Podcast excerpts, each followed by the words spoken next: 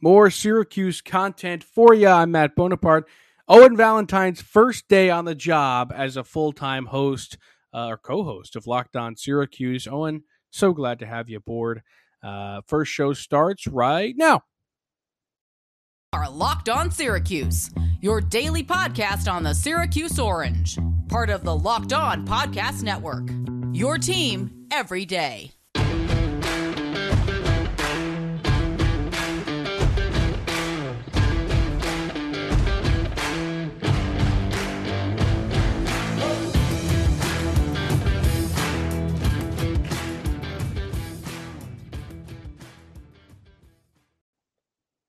Matt Bonaparte, Owen Valentine with you here on Locked On Syracuse. Thank you for making Locked On Syracuse your first listen every day. We are free and available wherever you get your podcasts. Brad Klein out, Owen Valentine in. This is the fourth iteration of the podcast. Now, you had the Tim and Tyler era. You could argue you even had the solo Tim era right there at the end of that. Uh, then you had the solo Klein era. Then you had the Bones and Brad era. Now you've got the Bones and Owen era this is getting a little complex for my taste. But Owen, I'm so glad to have you, buddy. Excited to be here, ready to roll. Uh, let's let's get going. A lot of stuff to talk about today, or you know, a lot of tough or a lot of stuff to get after, and a, a new segment yeah. that we're going to roll with today. We do have a new segment which uh, comes from uh, the the brain of Owen, which I'm very happy about. Uh, we're going to do a Tuesday, a, a weekly Tuesday show where we call it this, that, and the other thing, where we kind of get all the stories of the week that maybe fell by the wayside, slipped through the cracks. We wrangle them up and we just kind of hit them all. Um, because you can talk about the big stuff all week long, and I think those are important. That's your Monday, those are your Thursdays, those are your Fridays. Uh, but it's important to talk about the stories that maybe don't hit the the front page too. So that's exactly what we're going to do every Tuesday, starting today. Obviously, during the season, during football season and uh, basketball season, and even lacrosse season, that gets a little bit more exciting. But I still think there's plenty to talk about here during the off season as we ramp up towards football season, which I'm getting pretty excited about, whether that uh, is smart of me or not. Uh, all right, so let's get it started. First thing on the docket Benny Williams playing basketball uh, very exciting. He's playing over in Spain right now. Um, he's playing pretty well. The last stat line I saw, box score, was five points, 11 rebounds in 18 minutes. That's what I like to see from Benny. Yeah, it seems like a bit of a similar role than what we might have saw him in this year, getting like 15 minutes a game so far, so in those three games, six points, seven rebounds on average. From what I've heard, I think Mike McAllister said earlier today, it's like a step below maybe ACC basketball. So it's not like this is a relevant competition. It's not like they're playing nobodies. I'm going to go out and say it's maybe like a non-conference game outside the ACC where you're playing an early season game, uh, just getting the ball rolling, things like that. But it's good to see him come out and compete. And he's averaging six and seven after putting up just two and two in the first game of this little tournament. So to see him sort of bring those numbers up, I think he had 11 points and, and eight rebounds in that second game. So came off the bench uh, and, and, really showed his stuff and showed that he can get to the rim, get uh, chase the ball off, maybe uh, you know, grab a couple of rebounds. I like this progression. I like seeing that Benny's doing this, even if it takes him away from the team for a little bit, because I think he's definitely going to be able to grow from it. Also interesting about it is that on the team is fellow ACC member, the center for Pitt basketball, John Hugley, uh, who, as we all know, beat Syracuse last year in a pretty tough loss at Pitt, who are just a horrid team. Um, Hugley's pretty darn good. Uh, and it's interesting. I, am curious to see maybe they gelled. Maybe Benny sees uh, the secrets of Hugley, kind of like uh, when Kobe told those stories of uh, playing like one on one with Reggie Miller, like they were playing, but really he was finding his weaknesses. I like to think that Benny was doing that. Um, so kind of cool. Uh, I'm excited about that. I hope Benny. I'm glad Benny is getting some some game in where he gets to touch the ball a lot because I think for a guy like him who has so much raw potential that we see every now and again. I think it's really, really important that he gets the ball in his hands. And that's not always going to happen when you're playing for Syracuse if you're not playing very well. Jim Boeheim doesn't really care who says you're good, who says how much potential you have. If you don't put the ball in the basket and play your role, you're not going to play. Um, so I hope Benny can come in this year and just be a firecracker. We don't really yeah. need him to be a world beater but it would be nice if he showed up and he was something. No, I, I definitely like this for him, especially, you know, I'll, I'll go through my personal context right now. I'm going, you know, working to become a teacher. And one of the big things as you work to become a teacher is student teaching as the benefit is you're going to be able to learn by seeing other people do what's going on. And maybe you bounce to two different locations. You work in one school and then you work uh, with someone else at another school. I think this is almost similar to that for benny. You get a brand new coaching staff some new teammates to work with and you're just going to be able to pull little things from all these new individuals that you're working with. Maybe he doesn't bring every single piece of information back into you know the program here at syracuse but I'm sure there's things that he can bring in to help elevate his game and help elevate the rest of the team as well, which is kind of what you you hope for out of a situation like this from Benny. Yeah, totally. Um, all right, next on the docket is that JP Estrella has set a commitment date. Uh, that is September 2nd. Uh, we talked to JP yesterday on the pod. It was Brad and I. Um, and the kid's great. Uh, big time friend of the pod. We love him, even if he doesn't end up going to Syracuse. Uh, we really hope he has a great career, and I hope him all the best because he really is a totally nice kid. I couldn't say enough good things about the guy. Uh, September 2nd, we'll find out if he is coming to the Hill. And from the conversation that Brad and I had, I mean, every time I talk to him, it makes me feel a little bit like he's coming to Syracuse more and more. Maybe it's just because I really want him to. Um, but, you know, it, I mean, I assume he wasn't sugarcoating it when he told us that it was a really, really good trip to SU. He meshed with the guys really well. He can see himself playing with the team. He's impressed by the team. Um, I think he wants to come to Syracuse, but obviously I'm not him. And this is a decision that he's going to have to make. But it's basically Tennessee, Iowa, and Syracuse in the mix. Those three teams, alongside Marquette, were the only ones he took official visits to. Um, I thought it was kind of funny that he put like all those different teams' graphics on the uh, the the post that he made, but really, this like it's a three team decision here. Um, what were your uh, reactions? How do you feel about this? Yeah, I was I listened in today to uh, to get the gist of it. I just love to see you know someone just so excited about the weekend that they just had here. Uh, you know, people like to bash Syracuse at times, uh, the city as a whole, but it was fun to see you know someone come in who's not you know a frequent visitor of Syracuse come in and you know go here go there play a little bit of golf uh, hang out with the team go to Boeheim's house and have a really really positive experience in Syracuse because I think sometimes the you know the area as a whole can get a bad rep so to hear him sort of talk about this weekend and how much fun he had and the experience as a whole was really you know heartwarming to me I guess I'll say uh, but overall, I think there was a ton of you know big takeaways to take from that. And then you know he follows up today with an announcement date. So he really is starting to finalize that plan. I think he said, you know, he's going to go back up to Maine and then play in a tournament, and then he'll really start having those deep conversations and making those decisions. And I think that timeline that he laid out with September 2nd fits right along with the timeline that he was saying right there. So maybe you know locked on Syracuse sparked the uh, it's decision time conversation over in the Estrella household. I will say we we did that interview, and then today I saw that he announced it. I was like, hey, I'm just saying, maybe we sparked some convo there. Um, could be true. Syracuse was his first offer, which I think still means something. Um, okay, let's take a quick ad break and let me talk to you about LinkedIn.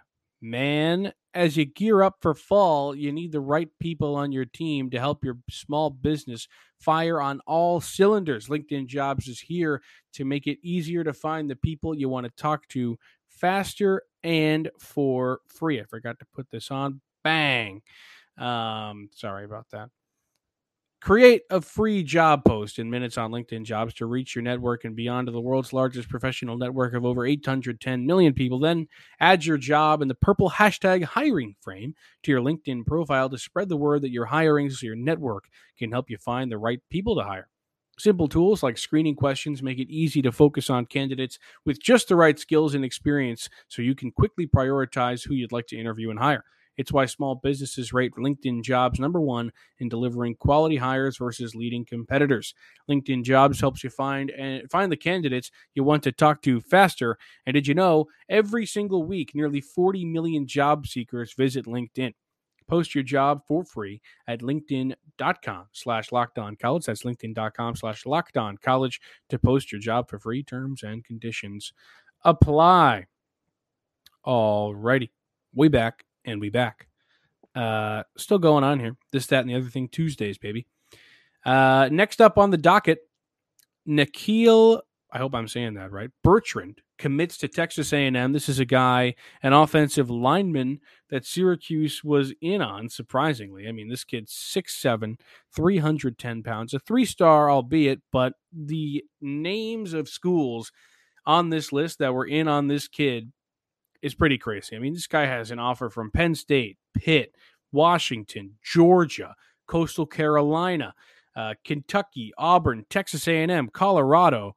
Uh, but I will say, he goes to Texas A&M, but one of the only schools, or one of the many schools he didn't take a visit from, the only schools he did take a visit from officially, uh, were Kentucky, Auburn, and Syracuse in that order. So, kind of surprising to see Syracuse on this list, but at the same time, they got him up for a visit.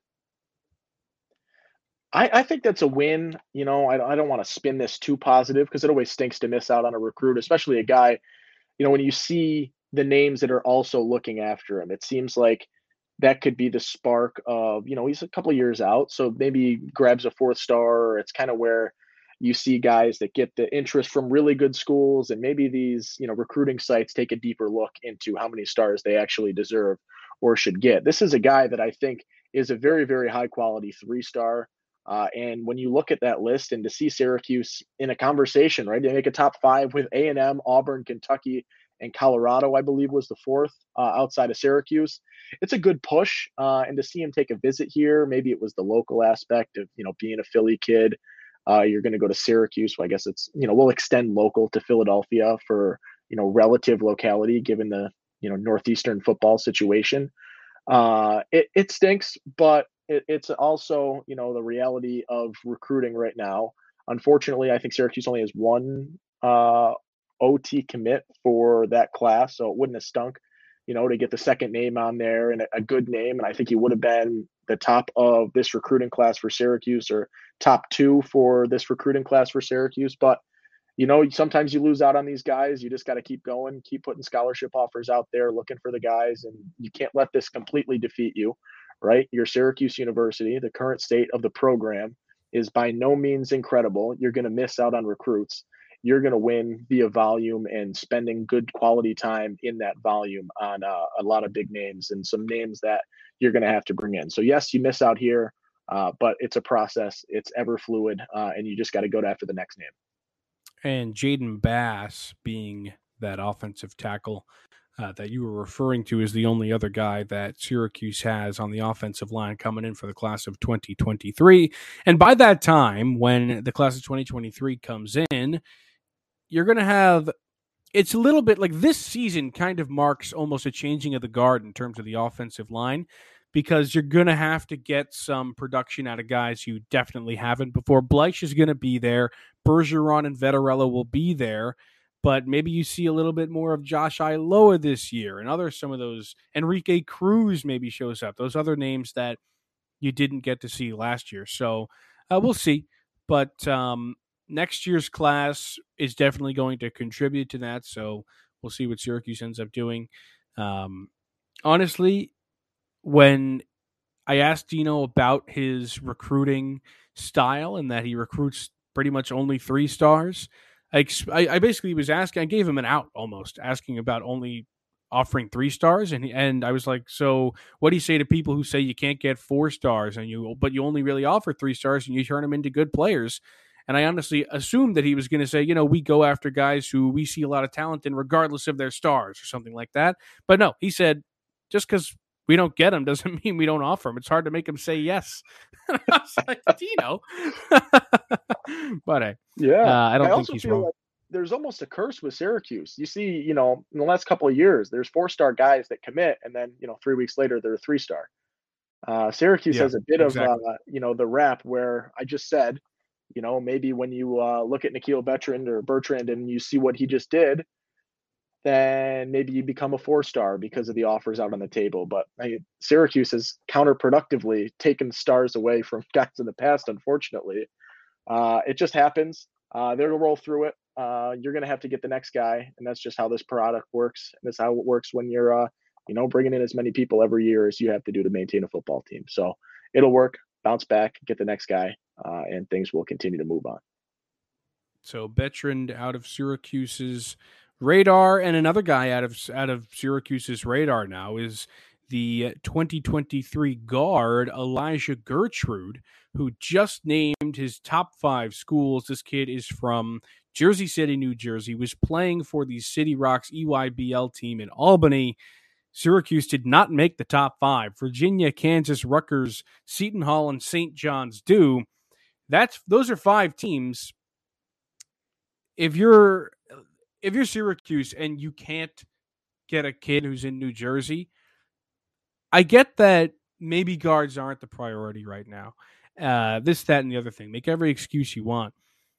Syracuse should be in a battle for kids who are around. And we have this conversation so many times, but it's true. Why can't they go out? Why can't they at least get in the top five for this kid? I'm not saying they got to go out and get him. That's down the road.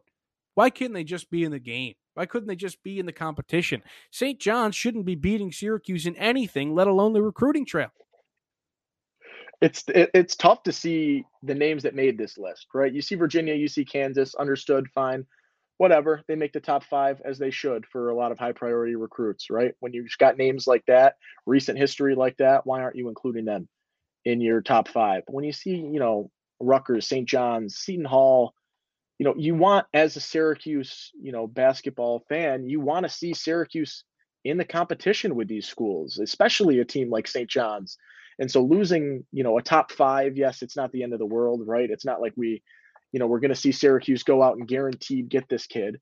But it does stink to miss a top five and to see some of the schools that made that list, especially when you look at these schools up in the Northeast that you're competing for the local guys with, the Northeast guys that you are going to consistently compete against these schools for.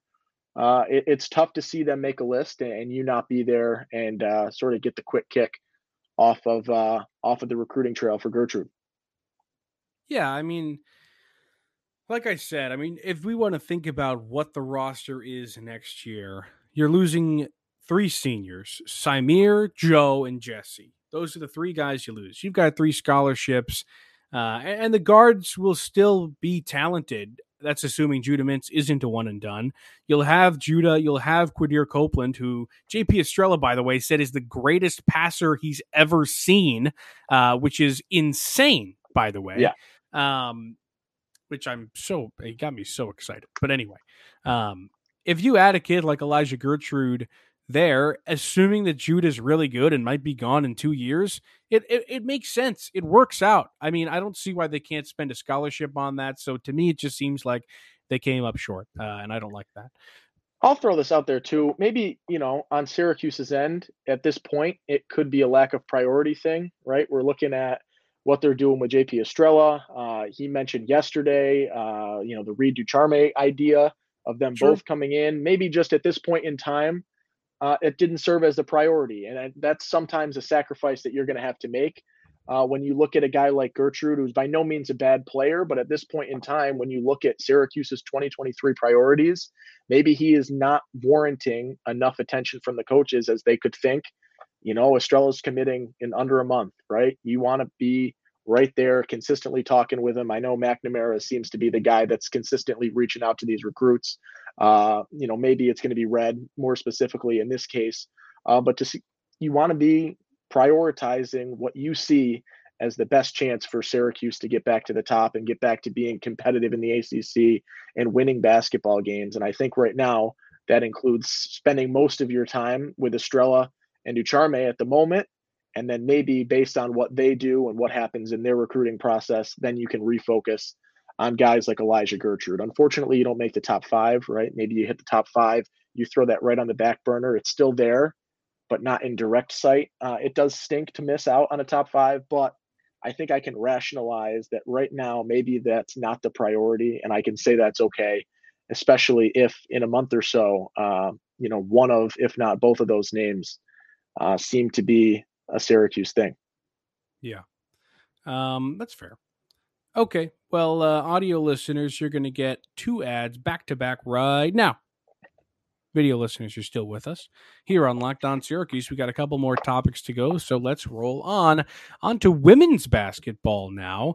They get a big commit. Alyssa Latham commits to Syracuse women's basketball. She's a forward ranked 68th in her class by ESPN. That's really big uh, for this program because, as we all know, it's one that is basically rebuilding from the rubble that they have been uh, given by past coaching regimes. Vonn Read gone. I believe he's a Houston assistant now, so good for him. I'm glad he's still in the game.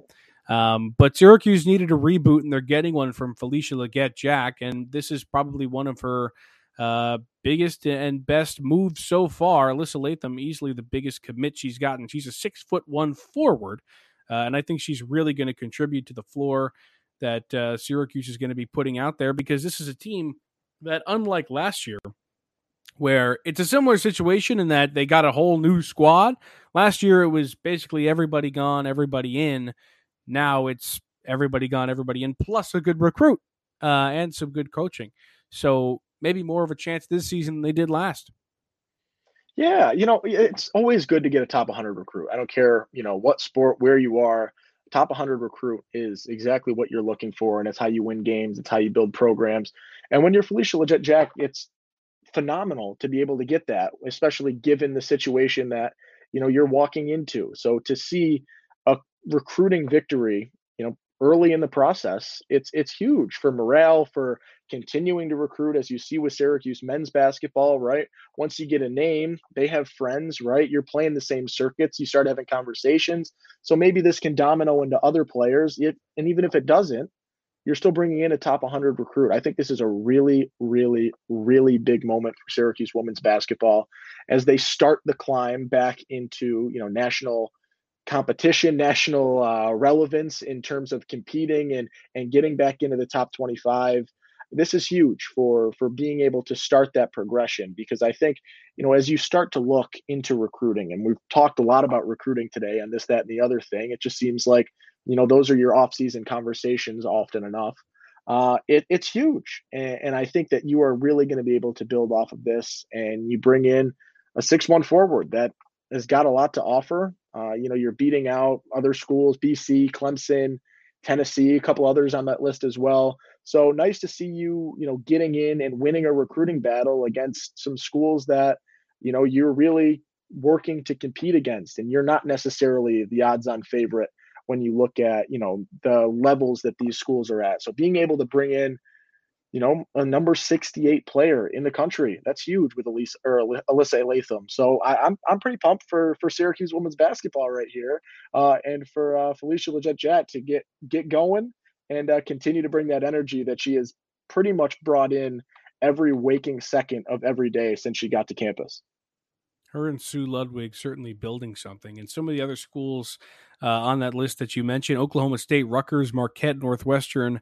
Loyola, and a few more. So Syracuse really made a splash there. Uh, hopefully, she makes an immediate impact. Uh, and we got to move on to our last topic of the day. Isaiah Jones, a third year wide receiver for Syracuse football, redshirt sophomore. He's injured and he's going to miss time. You might be thinking, who is that? And I don't care. But really, you should be thinking, oh no, this guy is six foot four. He's 205. Now, in a regular season, when you have a, uh, an incredibly talented wide receiver room, this probably doesn't make as much uh, of an impact. But this is a kid who, nonetheless, could have played. Uh, and he's played 14 games as a member of Syracuse's football team so far. He recovered a fumble in the past. He's played on special teams packages and whatnot. But in a year where the wide receiver room is so thin, and we saw it be so thin last year, where you have uh, a pretty weak three headed monster of Courtney Jackson, Damian Alford, and Anthony Queeley, you can kind of take all the help you can get. You're look Dino Babers and the rest of the offensive staff is looking in any direction for a talented wide receiver, whether that be a Rondae Gadsden, Umari Hatcher, or a guy like Isaiah. So he's not going to be out for a very long time necessarily, although they haven't they haven't told us what it is, so he could be. I mean, um, but I don't believe he will be. On a hunch. Regardless, it could be a problem. Yeah, you know, when you look at Syracuse football's wide receiver situation right now. Last year was was not good in the passing game for anyone really. So when you look at you know things to improve, obviously to improve your passing game, you need to improve quarterback play, you need to improve O line play, and you need to improve receiver play. And what helps improve receiver play is some options, right? You mentioned the three-headed monster or lack thereof being a monster uh, last year, and, and it does stink. But fortunately for Syracuse, you, know, you do bring all three of them back, uh, and, and you have you know a little bit of a wide receiver core but you do want other guys to be able to be popping in as options, come in for a play or two here, third down, whatever it might be, uh, and, and have the ability to take guys in and out and show different sets and show you know different looks or maybe someone's just on that day and they they make a couple of good moves to get open and and everyone has their specific days and it's able to you know when you have options you're able to do that a lot better. And when you're looking for people to step up in a wide receiver room i know everyone's sort of asking who is wide receiver one and who is going to step up and, and be those contributors outside of wide receiver one or whatever it may be, maybe receivers by committee of sorts, just looking at this as a whole, it hurts, right? Early season to miss them, even if it's just for a couple of weeks, to miss out on those reps is you're going to see that become an issue and, and it could continue to be something that we bring up a little bit later in the season if not every wide receiver question is answered. Maybe the, you know, what could have Isaiah Jones done if given the full preseason, if given, you know, the entire camp and being able to to acclimate the same as all the other options there. Totally. Um so could be a big loss, could end up not being anything, but it's worth talking about because this kid has a big frame uh, and he's played before, so who knows. All right, well that uh, that does it for the first ever edition of this, that, and the other thing. I liked it. Uh, you'll see it again next Tuesday. Uh, if you want to go get more on the ACC, go to Locked On ACC. Go make it your second listen every single day. Host Candace Cooper and the local experts of Locked On take you across the ACC in half an hour. Make Locked On ACC your second listen. That's Locked On ACC. I'm hoping to have, uh, or we're hoping to have, a football play by play broadcaster interview series coming up as the season approaches. So look out for that. Um, tomorrow we'll be back with more. So come right back to us. Make it your first listen every day. It's Locked On Syracuse, and we'll see you then.